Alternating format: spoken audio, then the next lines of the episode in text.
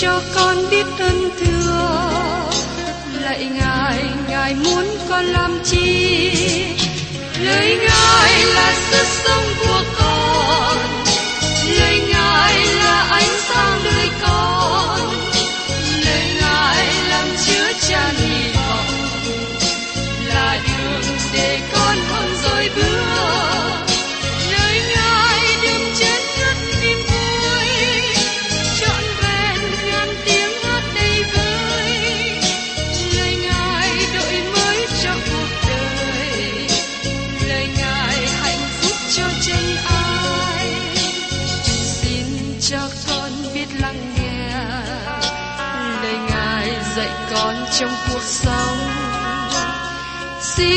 cho con biết lắng nghe. Lời ngài từng theo bước đời con. Xin cho con biết sẵn sàng chờ đợi và vẫn nghe theo chúa. Xin cho con biết sẵn sàng thực hành lời chúa đã truyền ban Hân hoan chào mừng quý vị đến nghe chương trình Tìm hiểu Thánh Kinh. Đây là một chương trình học kinh thánh liên tục và hệ thống trong thời gian 5 năm. Chúng ta sẽ lần lượt khảo sát từ sáng thế ký cho đến khải huyền. Mục sư tiến sĩ McGee là người được Chúa dùng để sáng lập và thực hiện chương trình này. Ông tin rằng lời của Đức Chúa Trời có khả năng đáp ứng mọi nhu cầu cho tất cả mọi người trên thế giới, không phân biệt chủng tộc, văn hóa, trình độ tuổi tác hay phái tính. Ước mong quý vị theo dõi liên tục và giới thiệu cho thân nhân bạn hữu cùng đón nghe. Quý vị và các bạn thân mến, trong chương trình tìm hiểu Thánh Kinh hôm nay, chúng ta đến sách Führer thứ nhất đoạn 5. Đây là đoạn sau cùng của thư tín này. Tôi xin chia đoạn 5 ra làm hai phần. Từ câu 1 đến câu 4 nói đến về sự chịu khổ sanh ra sự nhịn nhục và hy vọng. Và từ câu 5 đến câu 14 dạy chúng ta về sự chịu khổ sanh ra sự nhịn nhục và sự hạ mình. Bây giờ xin mời các bạn cùng tìm hiểu đến phần thứ nhất. Sự chịu khổ sanh ra sự phục vụ và hy vọng. Trong phía thứ nhất, đoạn 5 câu 1. Tôi gửi lời khuyên nhủ này cho các bậc trưởng lão trong anh em. Tôi đây cũng là trưởng lão như họ, là người chứng kiến sự đau đớn của Đấng Christ và cũng có phần trong sự vinh hiển sẽ hiện ra. Führer khởi sự đoạn này với lời đề cập về cương vị của ông. Tại đây Führer không gọi chính ông là sứ đồ. Ông nói, tôi là một trưởng lão như trong anh em. Điều này có nghĩa là hiện thời có những trưởng lão khác trong hội thánh. Tại đây từ ngữ trong tiếng Hy Lạp thỉnh thoảng được dùng để nói về một người lớn tuổi. Cũng có một từ ngữ khác nữa trong tiếng Hy Lạp được dịch là giám mục, và nó nói đến chức vụ của một người, chứ không phải nói về một người. Đây là chức vụ thuộc linh để chăn bày. Từ ngữ này được dùng nói đến người chăn. Điều mà Führer tuyên bố ở đây, ông gọi chính mình là một người trưởng lão giống như các trưởng lão khác. Führer không hề công bố rằng ông ở địa vị cao hơn anh em mình. Ông chỉ là một trưởng lão như anh em và ông khích lệ họ, khuyên bảo họ. Phêrô là người đã chứng kiến sự đau đớn của Đấng Christ. Ông ở trong một vị trí đặc biệt duy nhất bởi vì ông đã chứng kiến sự đau đớn của Đấng Christ. Phêrô nói rằng ông cũng có phần trong sự vinh hiển sẽ hiện ra. Trong quá khứ, Phêrô đã thấy sự vinh hiển của Chúa Giêsu. Trong thư thứ nhì, Phêrô xác định điều này xảy ra trên núi Quá Hình. Phêrô đã thấy Chúa Giêsu chết trên đồi Calvary. Ông cũng thấy Chúa Giêsu vinh hiển trên núi Quá Hình. Núi này có thể ở về phía bắc, và tôi nghĩ có thể là núi Hạt Môn. Dẫu rằng địa điểm ở nơi nào không có quan trọng, nhưng điều gì xảy ra mới là quan trọng hơn. Phêrô nói rằng ông đã chứng kiến sự vinh hiển này. Do vậy, sự vinh hiển đến trong tương lai sẽ lớn hơn, sự vinh hiển này tỏa bại ra khắp nơi. Tiếp đến, xin chúng ta cùng xem trong phi rơ thứ nhất, đoạn 5 câu 2. Hãy chăn bày của Đức Chúa Trời đã giao phó cho anh em, làm việc đó chẳng phải ép tinh, bèn là bởi vui lòng, chẳng phải vì lợi dơ bẩn, bèn là hết lòng mà làm. Führer đang nhấn mạnh về sự kiện một trưởng lão đang thực hiện công tác của người giám mục là người chăn bày. Trưởng lão không hề được nói theo thể số ít. Người chăn là người bán cho thức ăn, bảo vệ, canh chừng, thi hành kỷ luật, hướng dẫn và chỉ đường. Công tác của người trưởng lão cần được thực hiện trong một phương diện tích cực. Nhưng tại đây, Führer cũng nói đến phương diện tiêu cực nữa. Trước nhất, Führer nói rằng người trưởng lão là người phục vụ với lý do đúng, với mục đích đúng, với một tinh thần đúng, chứ không phải vì bị bắt buộc phải làm, nhưng bởi vì tự do lựa chọn để làm. Xin các bạn lưu ý lần nữa điều mà Führer nói. Hãy chăn bày của Đức Chúa Trời đã giao phó cho anh em. Làm việc đó chẳng phải bởi ép tinh, bèn là bởi vui lòng. Führer nói rằng, hãy hầu việc Chúa với sự vui lòng, với sự tự nguyện. Đức Chúa Trời không muốn các bạn nhận lãnh một công việc trong hội thánh với tinh thần không hài lòng. Có người nói, nếu không ai làm việc này, tôi sẽ làm. Xin các bạn đừng có tinh thần như thế, bởi vì đó không phải là lý do để hầu việc Chúa. Nó không có giá trị gì khi hầu việc Chúa với sự ép buộc. Người hầu việc Chúa chẳng phải vì lợi dơ bẩn, bèn là hết lòng mà làm. Führer nói rõ ràng, không phải chỉ có lý do đúng, nhưng cũng cần có tinh thần đúng nữa. Bởi vì họ tự do để phục vụ, nhưng cũng cần có động lực đúng để phục vụ nữa. Sự phục vụ Chúa không phải là để kiếm lợi vật chất, nhưng vì vui mừng trong sự phục vụ. Một người trưởng lão cần thấy sự thỏa lòng trong chính công tác hơn là những gì có thể được từ công tác này. Trong mấy năm gần đây, thỉnh thoảng vào buổi sáng, con gái tôi nhờ tôi lái xe chở nó đi đến chỗ làm. Và vì chúng tôi đi vào giờ cao điểm nên thường bị kẹt xe. Lúc đó tôi nhìn thấy nhiều người khác đang lái xe dừng lại chờ đợi. Lúc đó, tôi nói với con tôi, con để ý và nhìn xem, hầu hết những người này không có sự vui vẻ. Họ ngồi trong sự căng thẳng, cố gắng đến nơi làm việc đúng giờ, vì hầu hết đó là những công việc mà họ không ưa thích. Tôi thấy thế và cảm tạ Đức Chúa Trời vì Ngài cho tôi có sự vui mừng trong công tác giảng dạy lời của Đức Chúa Trời. Führer nói rằng, cần phải có động lực đúng trong công tác phục vụ của cơ đốc nhân. Và tiếp đến, chúng ta cùng xem trong Führer thứ nhất đoạn 5 câu 3.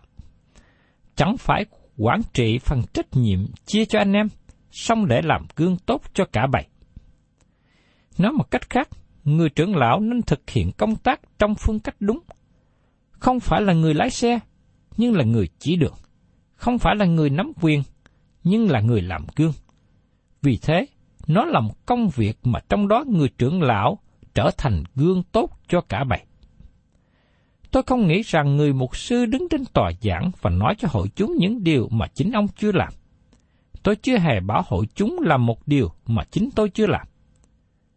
Tôi không nghĩ rằng một sư có quyền kêu gọi người khác làm những điều mà chính mình chưa làm. Người mục sư cần làm gương trước và sau đó kêu gọi hội chúng cùng làm theo. Và tiếp đến trong phi rơ thứ nhất, đoạn 5 câu 4. Khi đấng làm đầu các kẻ chăn chiên hiện ra, anh em sẽ được mão triều thiên vinh hiển, chẳng hề tàn héo. Công tác của người trưởng lão cần nên làm với sự thận trọng, vì người trưởng lão đang phục vụ đấng chăn chiên lớn, là đấng mà họ có trách nhiệm phải khai trình, là đấng ban thưởng cho họ phần thưởng trong công tác phục vụ. Xin đừng nghĩ rằng chúng ta hầu việc Chúa không được phần thưởng gì. Paulo nói rất rõ, chúng ta hầu việc Chúa sẽ nhận lãnh được phần thưởng. Ông nói trong Timôthê thứ nhì, đoạn 4, câu 7 đến câu 8. Ta đã đánh trận tốt lành, đã xong sự chạy, để giữ được đức tin. Hiện nay mão triều thiên của sự công bình đã để dành cho ta. Chúa lập quan án công bình sẽ ban mạo ấy cho ta trong ngày đó, không những cho ta mà thôi, nhưng cũng cho mọi kẻ yêu mến sự hiện thấy của Ngài. Các bạn cần nên hầu việc Chúa và chờ đợi phần thưởng mà Chúa ban cho trong một ngày sắp đến. Đó là phương cách mà chúng ta nên phục vụ Ngài. Anh em sẽ được mão triều thiên vinh hiển, chẳng hề tàn héo. Có nhiều mão được đề cập trong Kinh Thánh, kể cả mão triều thiên của sự sống, mão triều thiên của sự công bình. Còn mão triều thiên của sự vinh hiển là gì? Tôi tin rằng nó có nghĩa là chúng ta sẽ giữ phần vinh hiển với Chúa trong một ngày sắp đến. Trong sự học hỏi của tôi nhiều năm trước đây, tôi thấy rằng có hơn 10 từ ngữ khác nhau trong cụ ước mà nó được dịch là vinh hiển. Sự vinh hiển là từ ngữ thường được dùng rất nhiều hiện nay. Nhưng các bạn hiểu từ ngữ vinh hiển là gì? Sự vinh hiển lớn như thế nào? Sự vinh hiển có hình dáng gì? Nó có màu sắc gì? Nó sáng chói ra sao? Tôi không nghĩ rằng một cơ đốc nhân trung bình biết nhiều về sự vinh hiển. Họ chỉ biết với ý nghĩa lờ mờ. Tôi tìm thấy sự vinh hiển có hình dạng và kích thước. Xin các bạn hãy nghe lời Chúa diễn đạt trong Thi Thiên đoạn 19 câu 1. Các tầng trời rao truyền sự vinh hiển của Đức Chúa Trời, bầu trời giải tỏa công việc tai Ngài làm. Kích thước của vũ trụ mà các nhà khoa học xác định nói rằng nó rất lớn, đó là sự vinh hiển của Đức Chúa Trời chúng ta. Sự vinh hiển có màu gì? Khi các bạn nhìn lên vũ trụ rộng lớn vào ban đêm, xin hãy nhìn đến bầu trời vào buổi sáng. Xin các bạn cũng hãy nhìn vào vườn bóng đẹp, hoặc khi các bạn đi xem những công viên lớn, các bạn thấy nhiều màu sắc tốt đẹp. Đó là sự vinh hiển, sự vinh hiển của Đức Chúa Trời. Tôi có một người quen ở tuổi về hưu. Ông thích trồng bông xung quanh giường. Khi tôi đến thăm ông ta, ông chỉ cho tôi xem nhiều bông hồng rất đẹp. Ngày nay, chúng ta thường gọi là bông hồng, nhưng không phải bông hồng chỉ có màu hồng mà thôi. Bông hồng có màu tím, màu vàng, màu trắng nữa.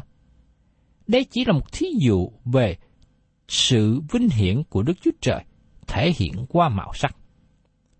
Tôi xin thưa với các bạn rằng, sự vinh hiển của Đức Chúa Trời là một điều rất tuyệt vời mà chúng ta sẽ giữ phần vinh hiển vào một ngày sắp đến. Và Führer gọi đó là mão triệu thiên của sự vinh hiển. Tại đây, Führer gọi Chúa Giêsu là đấng làm đầu kẻ chăn chiên, hay còn gọi là đấng chăn chiên trưởng. Người chăn chiên hiền lành, phó sự sống mình vì chiên. Điều này được diễn đạt trong Thi Thiên đoạn 22. Người chăn chiên lớn canh những bầy chiên, như chúng ta thấy diễn đạt trong Thi Thiên 23. Và trong Thi Thiên 24, Ngài là đấng chăn chiên trưởng sẽ đến lần nữa. Vào một ngày sắp đến, đấng chăn chiên trưởng sẽ hiện ra, và Ngài sẽ còn là bầy chiên của Ngài. Ngài sẽ đếm từng con chiên. Thật là một điều kỳ diệu biết bao. Và giờ đây, chúng ta tìm hiểu tiếp đến phần thứ nhì của phía thứ nhất đoạn năm này. Nói đến sự chịu khổ, sanh ra sự hạ mình và nhịn nhục. Mời các bạn cùng xem ở trong đoạn 5, câu 5 đến câu 6. Cũng khuyên bọn trẻ tuổi phải phục theo các trưởng lão, hết thải đối với nhau phải trang sức bằng sự khiêm nhường, vì Đức Chúa Trời chống cự kẻ kiêu ngạo và ban ơn cho kẻ khiêm nhường. Vậy, hãy hạ mình xuống dưới tay quyền phép của Đức Chúa Trời, hầu cho đến kỳ thuận tiện, Ngài nhắc anh em lên. Führer khuyên bọn trẻ tuổi hãy phục theo các trưởng lão. Ngày hôm nay, trong thời của chúng ta, điều này bị đảo ngược. Trưởng lão phục tùng người trẻ tuổi. Đây là thời của người trẻ. Người trẻ ngày hôm nay là giới chống nghịch, họ muốn bỏ đi nền tảng đã được xây dựng. Do vậy, người trẻ tuổi là cơ đốc nhân cần nên nhận biết lời của Đức Chúa Trời dạy. Người trẻ tuổi hãy phục theo các trưởng lão. Người trẻ tuổi cần nên phục tùng cha mẹ tốt, cha mẹ tinh kính. Họ là những người có sự hiểu biết và kinh nghiệm để hướng dẫn đời sống của người trẻ tuổi. Tôi có một người bạn học kể lại rằng, tôi rất khổ thẹn về cha của tôi vào lúc mà tôi đi học đại học. Do rằng cha tôi là người làm ra nhiều tiền và ở trong ban điều hành của công ty. Tôi tuổi hổ vì cha tôi, vì cha tôi là người theo lề lối xưa cũ, lại quá nề nếp. Sau khi tôi tốt nghiệp đại học và tôi đi làm ăn một thời gian xa, mấy năm, tôi không gặp lại cha tôi. Khi tôi gặp lại ông, tôi lấy làm ngạc nhiên quá đội. Tôi nhận biết rằng, bây giờ cha tôi trội hơn tôi sau sáu năm xa cách. Thưa các bạn, nhiều người trẻ ngày hôm nay khi còn đi học, coi thường cha mẹ mình. Đến khi rời trường học bước vào trường đời, gặp nhiều khó khăn vất vả, và bây giờ họ mới nhận thấy rằng cha mẹ mình vượt trội hơn mình. Vì thế, các bạn trẻ hãy lắng nghe lời khuyên của cha mẹ mình. Hết thải, đối đãi với nhau phải trang sức bằng sự kim lương. Thật ra, chúng ta cần sự trang bị với sự khiêm nhường. Đó là hình ảnh tốt mà chúng ta thấy tại đây. Vì Đức Chúa Trời chống cự kẻ kiêu ngạo và ban ơn cho kẻ khiêm nhường. Führer nói nhiều về sự khiêm nhường và ân điển. Một người kiêu ngạo không thể nào kinh nghiệm được ân điển của Đức Chúa Trời. Chỉ khi nào các bạn hạ mình xuống, chúng ta mới có thể biết được ân điển của Đức Chúa Trời. Vậy, hãy hạ mình xuống dưới tay quyền phép của Đức Chúa Trời, hầu cho đến kỳ thuận tiện, Ngài nhắc anh em lên. Trong khi nhìn về sự đến lần thứ hai của Đấng Christ, sự hạ mình nên là thái độ của con cái Đức Chúa Trời. Đấng Christ là đấng thiết lập sự công chính. Ngài làm mọi việc ngay thẳng khi Ngài đến. Các bạn không thể nào làm cho thế gian này trở nên ngay thẳng, dẫu rằng các bạn nghĩ rằng các bạn có thể làm. Và mời các bạn cùng xem trong phía thứ nhất đoạn 5 câu 7. Lại hãy trao mọi điều lo lắng mình cho Ngài, vì Ngài hay săn sóc anh em. Chúa là đấng chăm sóc các anh em. Nó có nghĩa là Ngài là đấng quan tâm đến các bạn. Führer đang nói về sự lo lắng. Chúa Giêsu kêu gọi, hỡi những kẻ mệt mỏi và gánh nặng, hãy đến cùng ta, ta sẽ cho các ngươi sự yên nghỉ. Xin các bạn hãy đem những gánh nặng tội lỗi đến cùng Chúa Giêsu và Ngài sẽ cứu rỗi các bạn. Khi các bạn đến cùng Chúa Giêsu, Ngài sẽ gặp các bạn. Ngài sẽ giúp cho các bạn trong sự khó khăn mà các bạn đối diện. Xin hãy trao sự lo lắng của các bạn cho Ngài. Phaolô đã nói với những cơ đốc nhân Philip rằng, chớ lo phiền chi hết, nhưng trong mọi sự hãy cầu nguyện. Các bạn trình dâng lên Chúa mọi điều trong lời cầu nguyện và để cho Ngài chăm sóc các bạn. Và tiếp đến trong phê rơ thứ nhất đoạn 5 câu 8. Hãy tiết độ và tỉnh thức, kẻ thù nghịch anh em là ma quỷ như sư tử rống, đi rình mò chung quanh anh em, tìm kiếm người nào nó có thể nuối được. Từ ngữ tỉnh thức được dùng ở đây khác với tình ngữ tỉnh thức được dùng trong phê rơ thứ nhất đoạn 4 câu 7. Sự cuối cùng của muôn vật đã gần, vậy hãy khôn ngoan tỉnh thức mà cầu nguyện. Trong đoạn 5 câu 8 này, từ ngữ tỉnh thức có nghĩa là phải canh chừng, đề phòng. Cơ đốc nhân cần tiết độ và tỉnh thức để chống trả với ma quỷ, bởi vì ma quỷ đang hoạt động trong thế gian hiện nay. Và tiếp đến trong phía rơ thứ nhất đoạn 5 câu 9. Hãy đứng vững trong đức tin mà chống cự nó, vì biết rằng anh em mình ở khắp thế gian cũng đồng chịu sự hoạn nạn như mình. Hình ảnh tại đây giống như hình ảnh của quân đội sẵn sàng để chống nghịch với kẻ thù. Chúng ta nên đứng chung với những người tin Chúa. Tôi không nghĩ rằng các bạn có thể chống nghịch với ma quỷ bằng chính năng lực của các bạn. Các bạn cần khí giới của Đức Chúa Trời ban cho và cũng cần năng lực, cần sự hỗ trợ của những anh em mình cùng đức tin nữa. Đây là lý do mà mỗi khi tôi có nhu cầu, tôi kêu gọi thính giả nghe đài cầu nguyện cho tôi. Tôi cũng xin kêu gọi hội thánh địa phương cầu nguyện cho tôi. Tôi rất mong ước rằng các bạn hiệp với tôi trong sự cầu nguyện. Tôi cần các bạn cầu nguyện cho tôi để tôi có thể tiếp tục dạy lời của Đức Chúa Trời trên đài để gây dựng niềm tin của nhiều người được lớn lên và được đứng vững vàng. Đây là điều mà tôi mong ước và tôi mong rằng các bạn cầu nguyện cho tôi. Và tiếp theo trong phía rơ thứ nhất đoạn 5 câu 10. Đức Chúa Trời ban mọi ơn đã gọi anh em đến sự vinh hiển đời đời của Ngài trong đấng Christ, thì sau khi anh em tạm chịu khổ, chính Ngài sẽ làm cho anh em trọn vẹn, vững vàng và thêm sức cho. Đây là sự vinh hiển trong Chúa Giêsu Christ. Chúng ta không có sự vinh hiển trong chính mình. Hội thánh được ví sánh giống như mặt trăng. Nó chỉ phản chiếu ánh sáng từ mặt trời. Sự vinh hiển của chúng ta chỉ là sự vinh hiển phản chiếu, nhưng chúng ta sẽ được chia sẻ sự vinh hiển trong đấng Christ. Sau khi anh em chịu khổ, chính Ngài sẽ làm cho anh em trọn vẹn, vững vàng và thêm sức cho.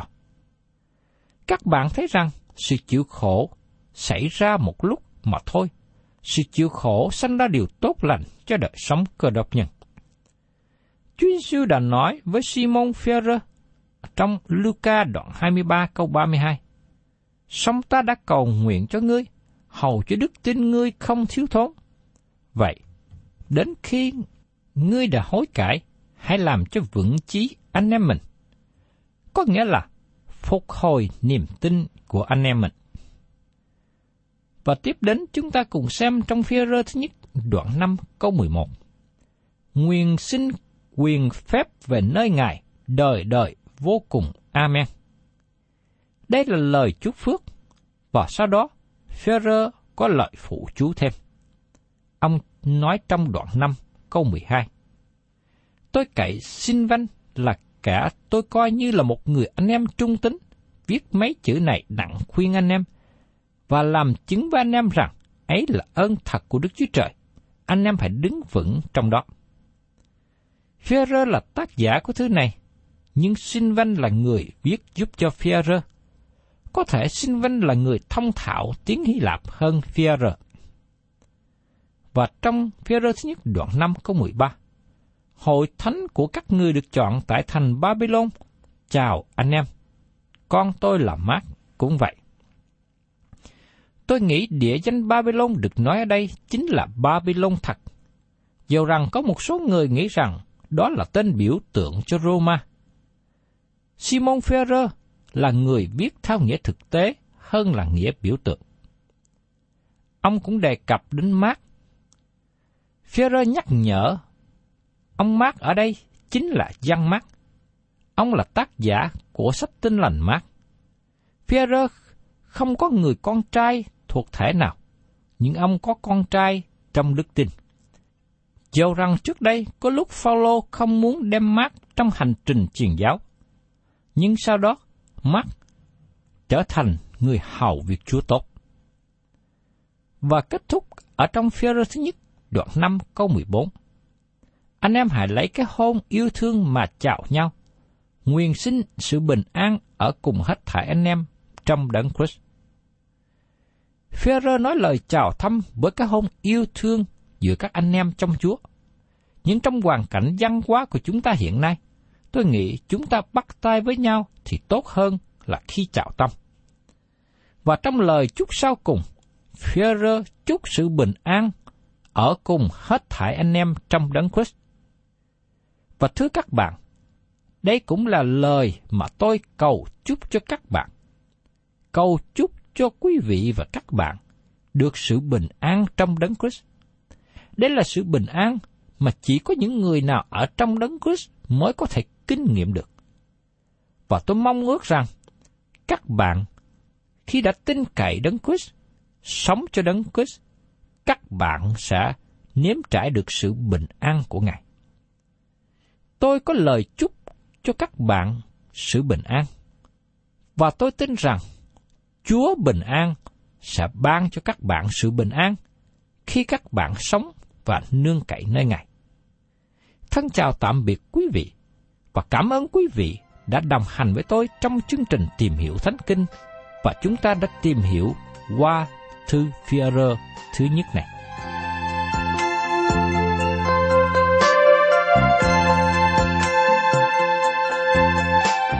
Cảm ơn quý vị đã đón nghe chương trình Tìm hiểu Thánh Kinh. Nếu quý vị muốn có loạt bài này, xin liên lạc với chúng tôi theo địa chỉ sẽ được đọc vào cuối chương trình. Kính chào quý thính giả.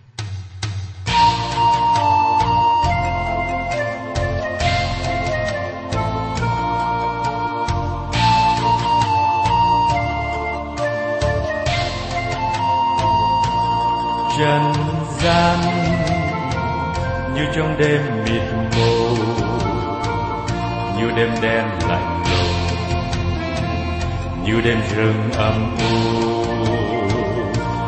Tội lỗi như con sâu con chim, pha nương rẫy khô cằn cây lúa chẳng mọc lên ê, hê hỡi những ai vai vác nặng nề, hãy mau mau cùng nhau trở về trao gánh nặng cho Giêsu ô ấy ôi, hạnh phúc khúc hát vui thay, chim tung cánh bay vút trên mây, lời người ca Giêsu mùa mưa, sông nước chảy tràn bờ, cơn gió lay sập biết đường vào nơi đâu? Người con vương an trong Giêsu dẫu mưa xa gió nổi, không lại truyền lòng tôi. Ê, hê, ơi, những ai vai vác nặng nề, hãy mau mau cùng nhau trở về trao gánh nặng cho Giêsu ô ấy ôi, hạnh phúc khúc hát vui thay. Chim tung cánh bay vút trên mây, lời người ca Giêsu